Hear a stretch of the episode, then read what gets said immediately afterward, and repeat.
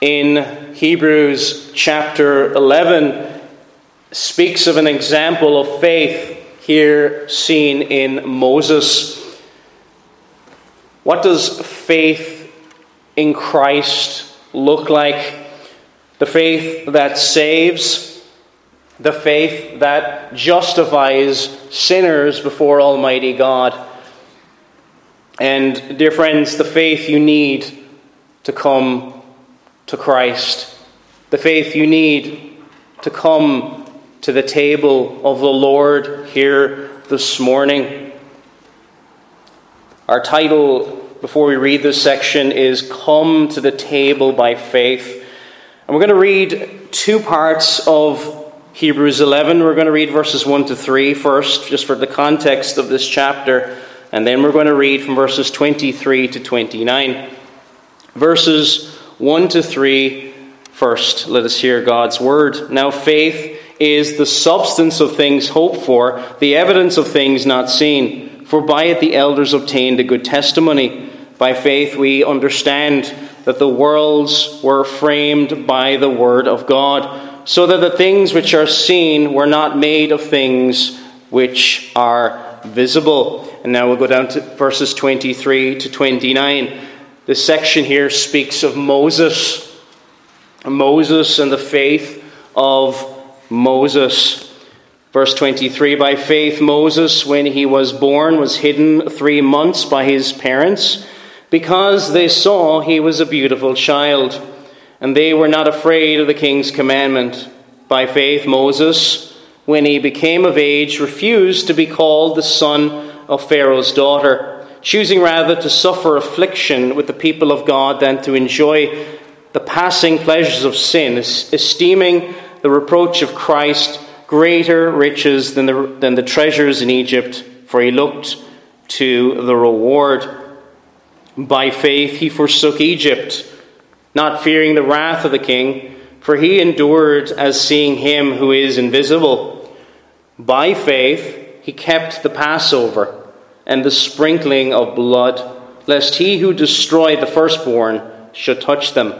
By faith they passed through the Red Sea as by dry land, whereas the Egyptians, attempting to do so, were drowned. And may the Lord bless the reading of his word. Again, our text will be from verses 27 to 29 of this chapter. If you hear the, the term a person of faith, a person of faith, what immediately comes into your mind? And as we think about that, what does the world think it means? What does the world think it means? Is it usually accurate? No, not often. Years ago, I remember a particular conversation I had with a close relative of mine. And this, during this conversation, uh, I was recently converted, and we talked about various things about Christ. The Bible came up, and going to church, and various things, and things were changing in my life. And this person was very, very adamant that they were a person of faith. I believe. I go to Mass. Well, they were a Roman Catholic, of course. I believe in God. I have great faith. And the more this person talked to me, the more I realized that their, their faith was really in their faith. They were trusting in their trusting. What in? It wasn't very clear. And that tends to be a lot of the views of the world. No doubt, this person, I believe, believes that God exists, but has no idea what saving faith is. Our secular media has no idea what saving faith is when it uses this term a person of faith. More and more, our schools have no idea what saving faith is. I have been told that there are wonderful exceptions here in this village, but the norm is more and more education and everything else, fewer and fewer people seem to know what saving faith is. And this is very important, as without this faith that saves, here this morning, dear friends, do not come to the table. And this may sound incredibly harsh in our modern culture. Don't come. Is he discriminating against me? Well, yes, I am.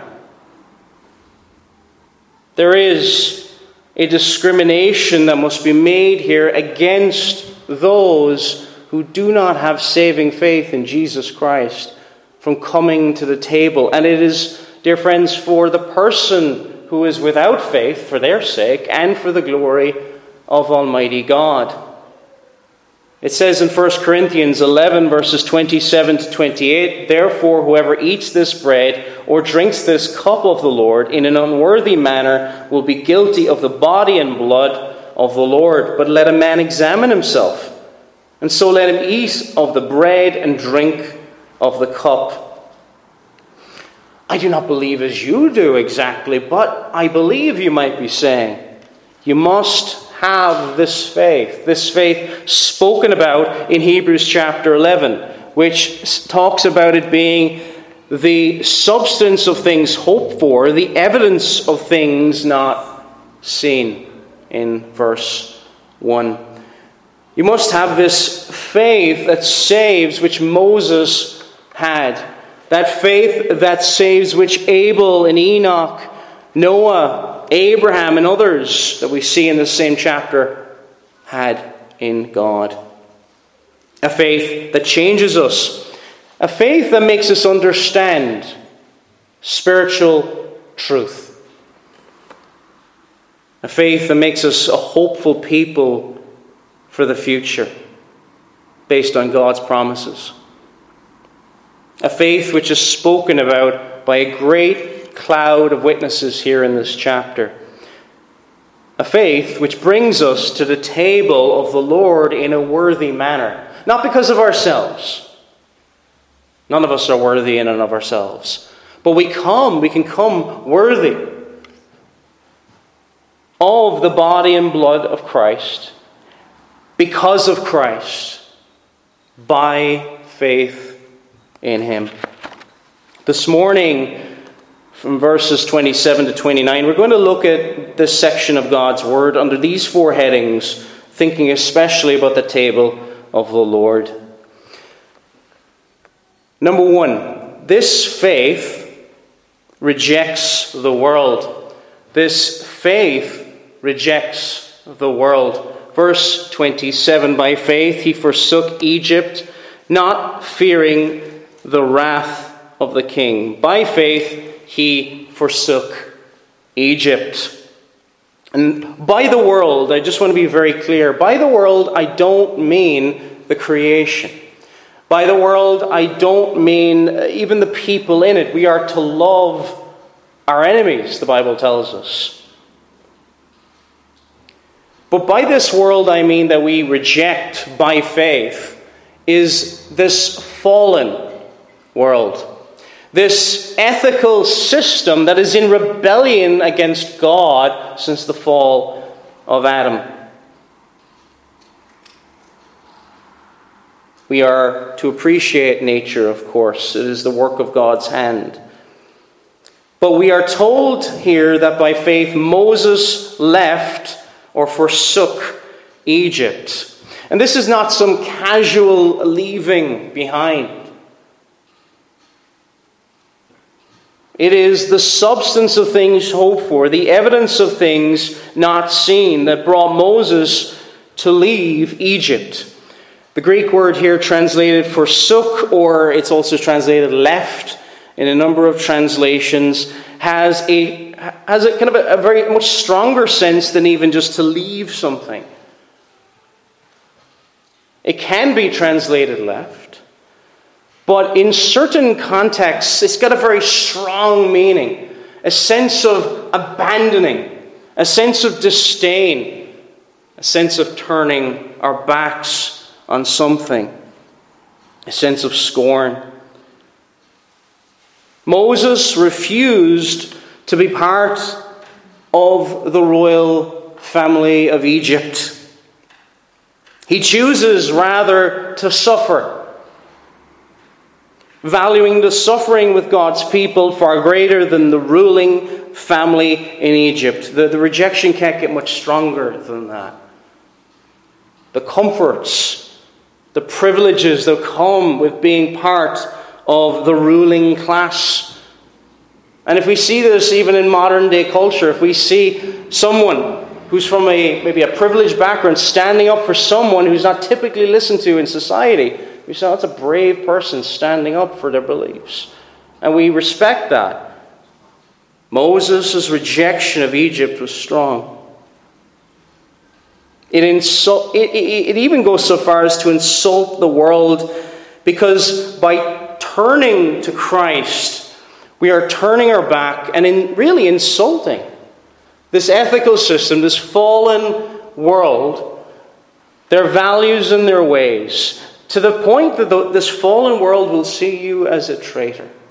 That may seem like a very strong word. Moses was suspected as being a criminal for standing up for one of his brethren. Israel, for a long time, were treated well in Egypt. But then, after a time later, they are oppressed.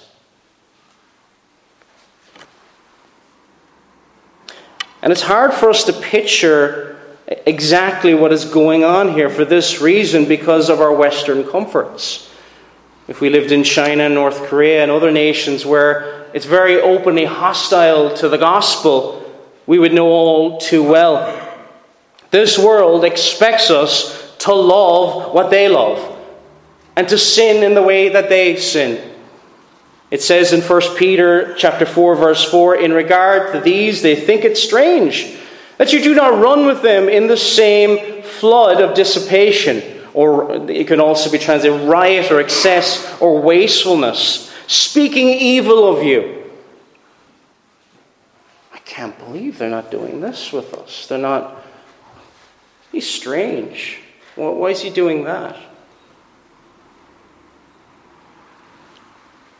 We do not like to think of discriminating against any system of beliefs, but we must. We must turn our backs on these system of beliefs, and this is what it is. The world has its system of beliefs. This fallen world has a system of beliefs which is at odds with the faith spoken of in Hebrews 11. And without this faith, this saving faith that leads you out of Egypt, to turn your back on Egypt. Without this faith, coming to the table of the Lord will he bring wrath upon you, more wrath upon you. Have you rejected the world? Do your friends see it? It's not that we're showing off. It's not that we're kind of going, look at me, I'm so much better than you are. No, that's, that's evil and wrong. I'm talking about can your friends and your family see that you love God? That when there's sin around you, it bothers you. We think of the example in the Bible of Nehemiah. He was the cupbearer of the king, and the king could clearly see Nehemiah was troubled. He was troubled at the state of Jerusalem. It doesn't mean that you show off, but it means that we're different that we belong to the world to come. We do not think like this world. Our thinking, our solutions, what we look toward will be different.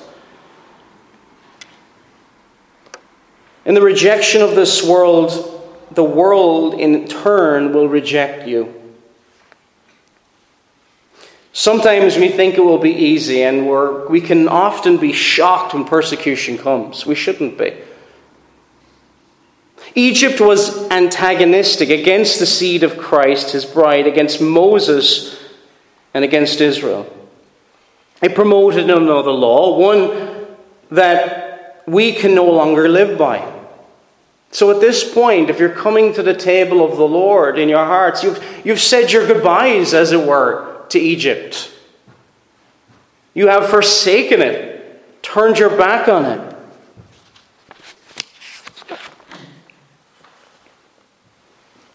I can even think of my own background as being raised a Roman Catholic. To become a Protestant is also seen in certain quarters as being a traitor. It cuts off the world, and we are dead to it. This world, Manton once wrote, Thomas Manton, is the devil's chessboard.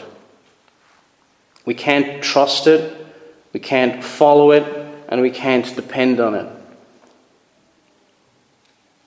We must never return to Egypt. Number two, now, this faith fears the king. So we've looked at this faith rejects the world. It rejects the world, but it also fears the king. Fears the king. Verse 27. By faith he forsook Egypt, not fearing the wrath of the king, for he endured as seeing him who is invisible.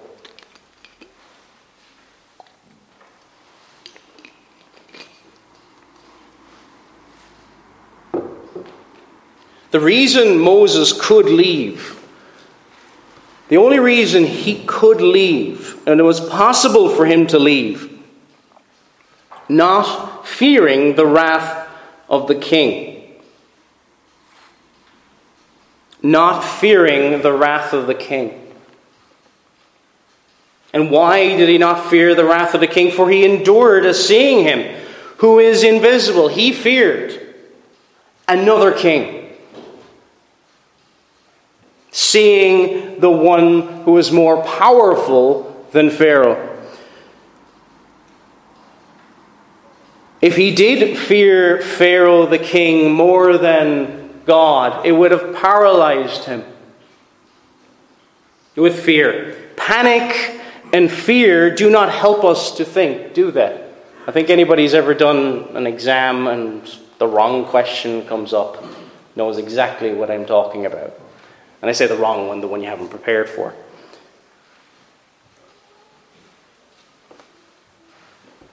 And we also know from history tyrants and dictators use the fear of the people to rule. Much like how the playground bully rules the playground, rules whoever he has terror over through the terror of what might happen, through threats. Those who desire to control the lives of their subject, often because they can believe that they are some form of God. And I say God with a small g.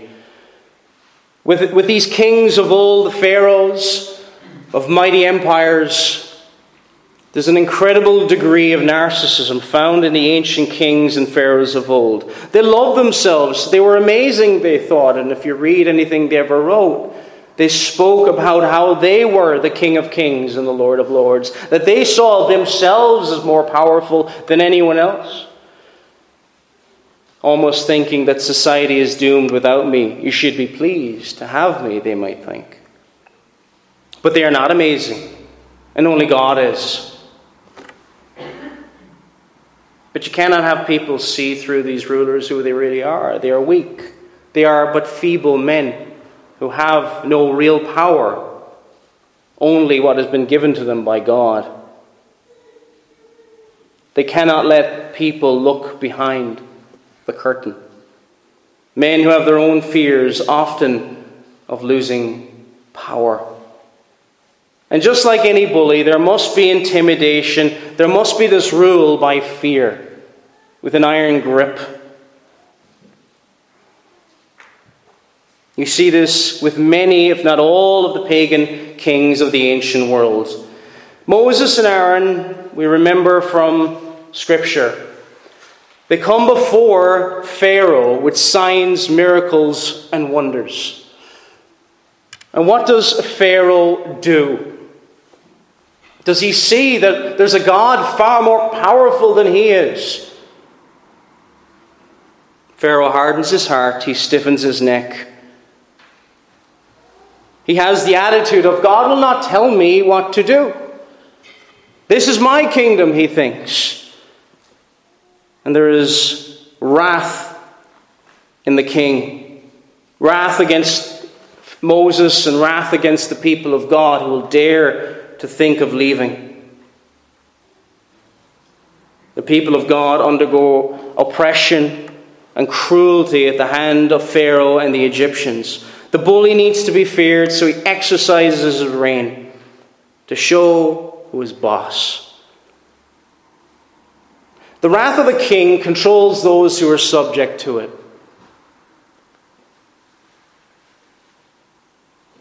These are threats, and there's oppression, and there is cruelty.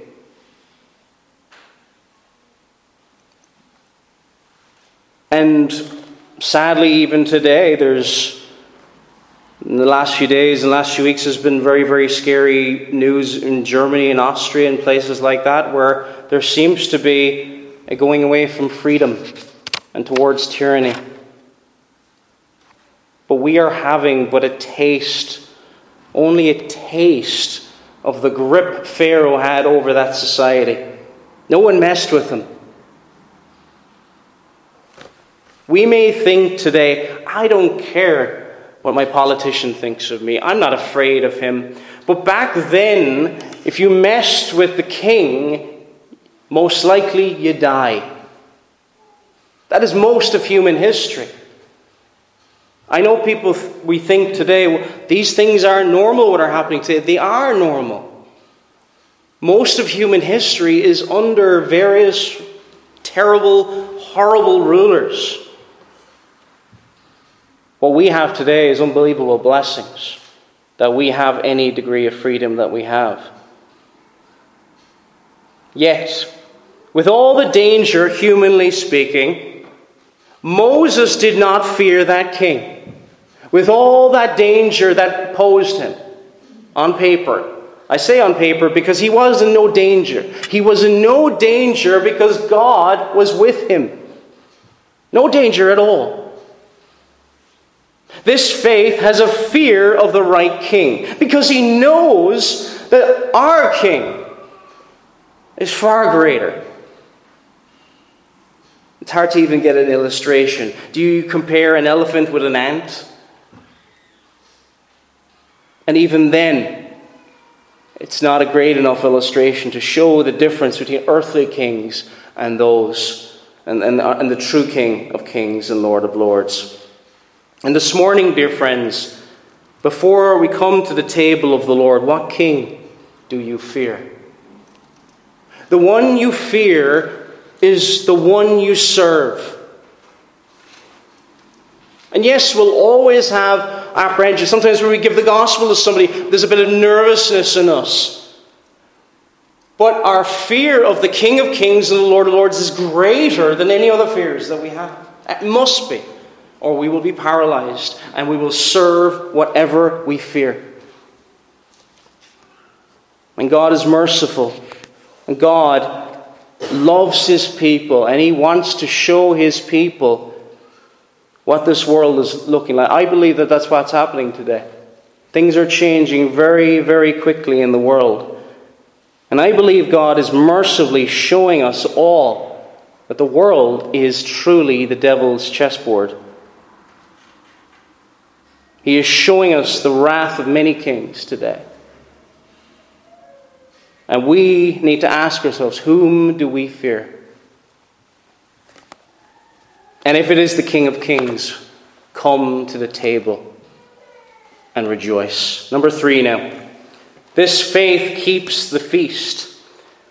So this faith rejects the world, it fears the king, it keeps the feast. The feast. Verse 28 By faith he kept the Passover and the sprinkling of blood, lest he who destroyed the, pa- the firstborn should touch them. By faith he kept the Passover.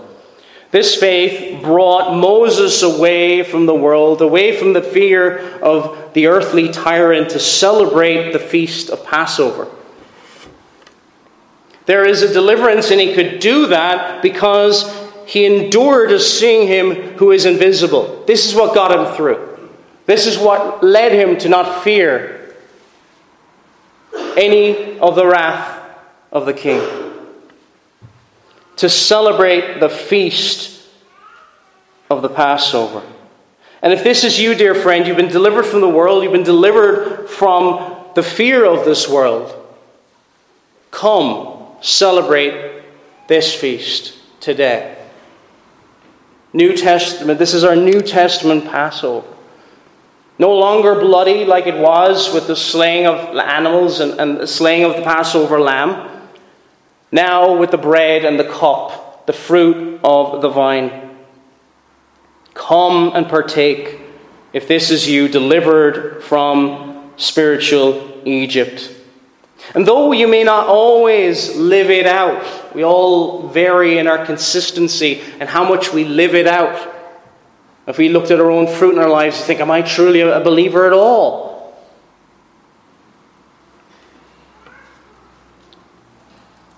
But if you fear the King, come celebrate this feast.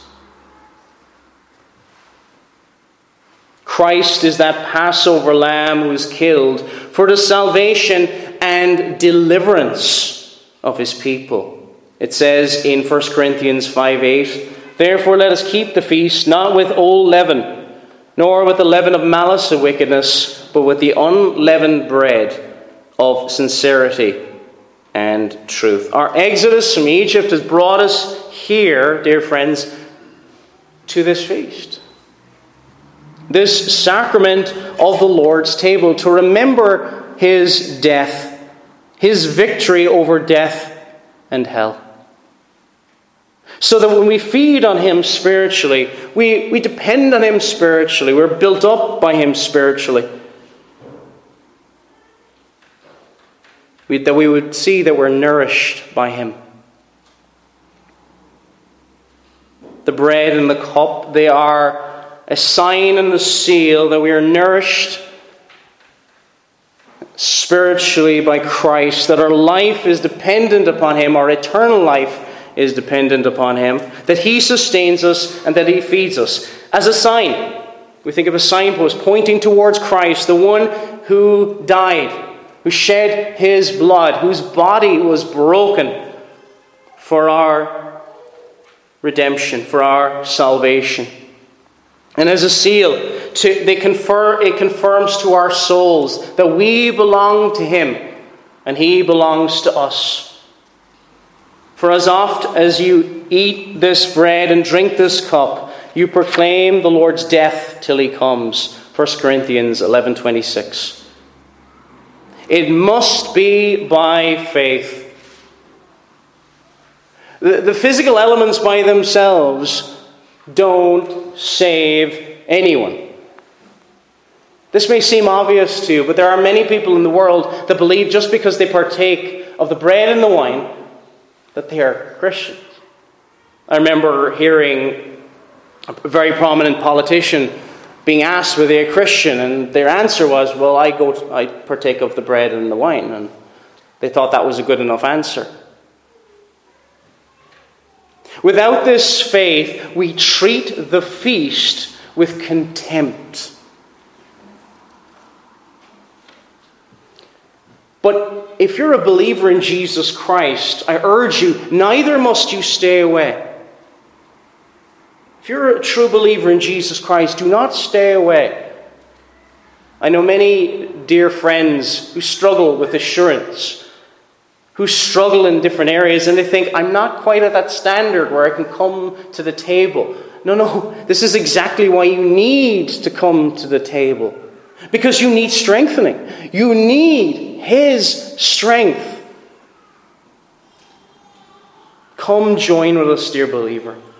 Moses was not a perfect man. It's very easy to kind of, yes, he didn't fear the king. Yes, he forsook Egypt, but he wasn't perfect. His sin had consequences later on in his life. He didn't trust the Lord, and it led to him not entering into the promised land. A saved believer, a believer, but his sin in this world had consequences. However, Here, Moses is an example of faith.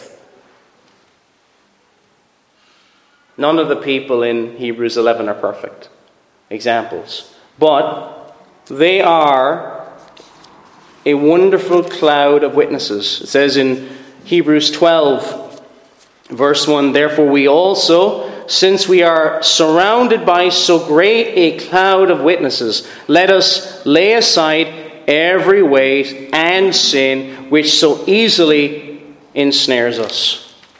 We're, we're surrounded by so many great examples here. Lay aside all the things holding you back sin. if you're a believer here, the devil would love nothing more than for you to stay away from the Lord's table. If you're not a believer here, the devil would love for you to come forward. Examine yourselves, dear friends. If you are a believer in Him, with this faith in Jesus Christ, let us look forward to this feast and rejoice. A final point this morning is this faith trusts the blood.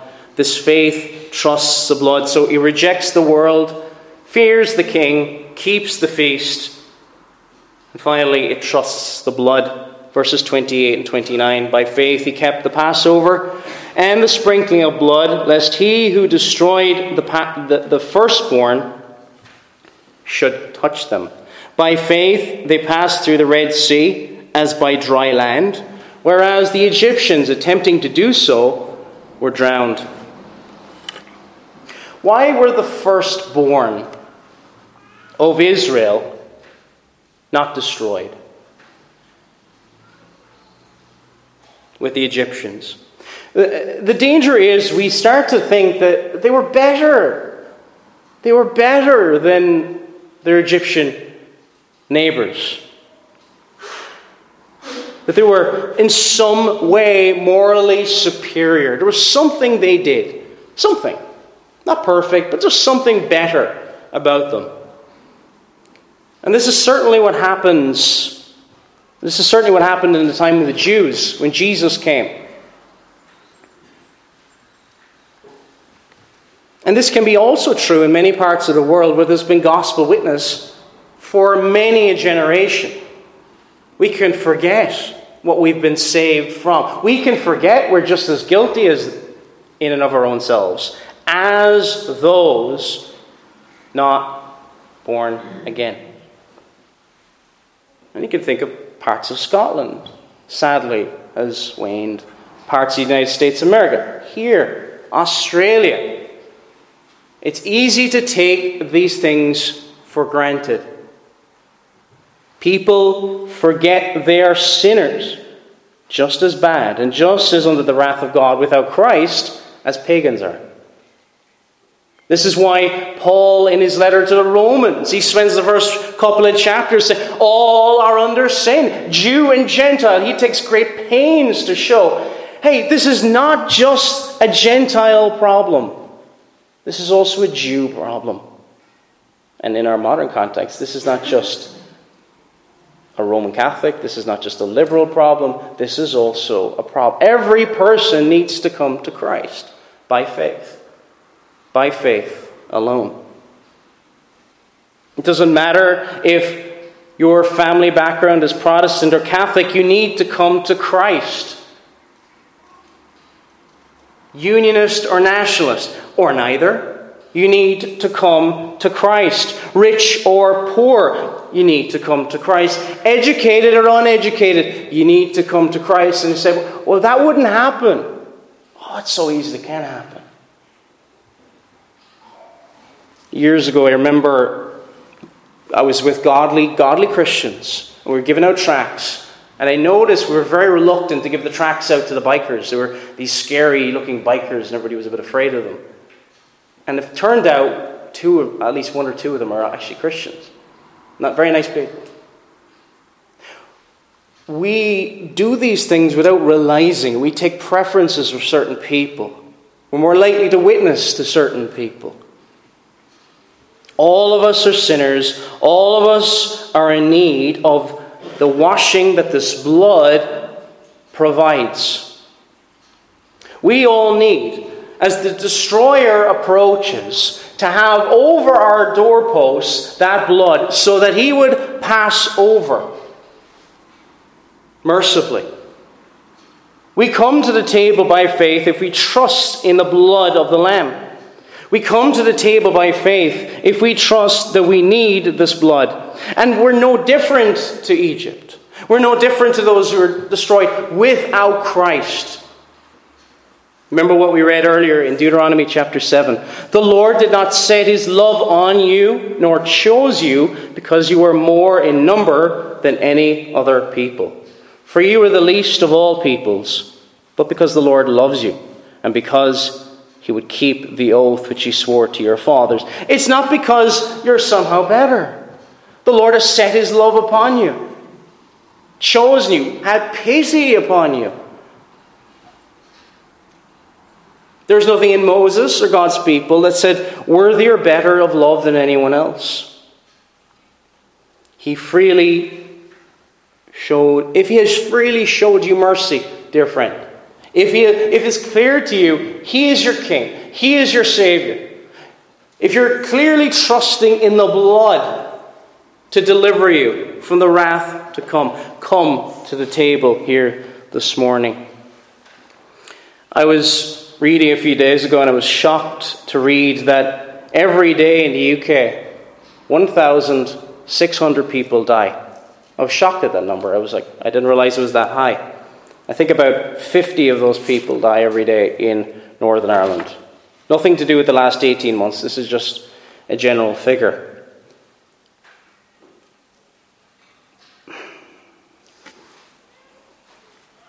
I'm going to find it really hard to say this, but how many of them knew Christ?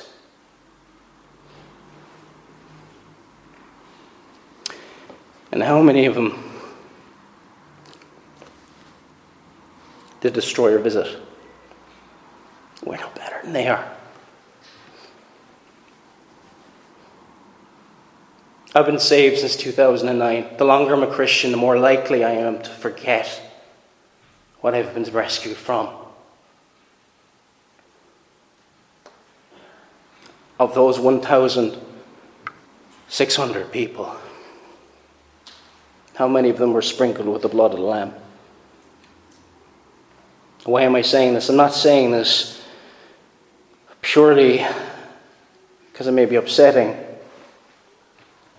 so that we don't forget we're dealing with life and death, eternal life and death. When you come before the table, you, you're not, it's not just some ritual, it's not just something we come and we do every few months.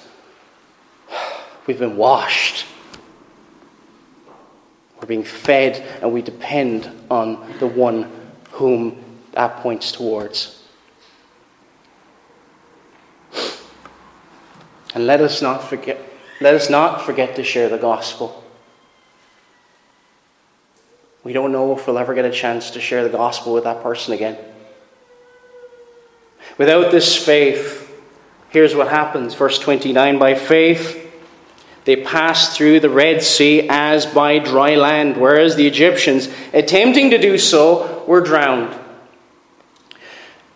There's a way of blessing for the believer coming to the table of the Lord. That is a way of blessing for the believer, a means of grace. But for the unbeliever, coming the same path, destruction. Without this faith, that path that leads to blessing for the believer will bring the wrath of God. And that's what the, these Egyptians discovered. They found they could not pass through the, this dry land. The wrath of God came crashing in upon them. By coming to the table of the Lord, by eating and drinking of these elements, it doesn't save anyone by itself. We must come by faith. There is nourishment from this sacrament. There is blessing. There is, it is not just, it's not even just remembrance, it's more than that. Yes, we remember the Lord's death, But it's more than that. We are built up, we are strengthened. Oh, dear believer, come and be blessed in Christ here this morning. Here is a wonderful way that we can be blessed by Christ if you're a believer in Jesus. But I urge you, without this faith, do not come. But I, I go further. Come to Christ immediately. I don't care what your background is. All have sinned and fall short of the glory of God. You need to be right with God if you do not have this faith. Amen.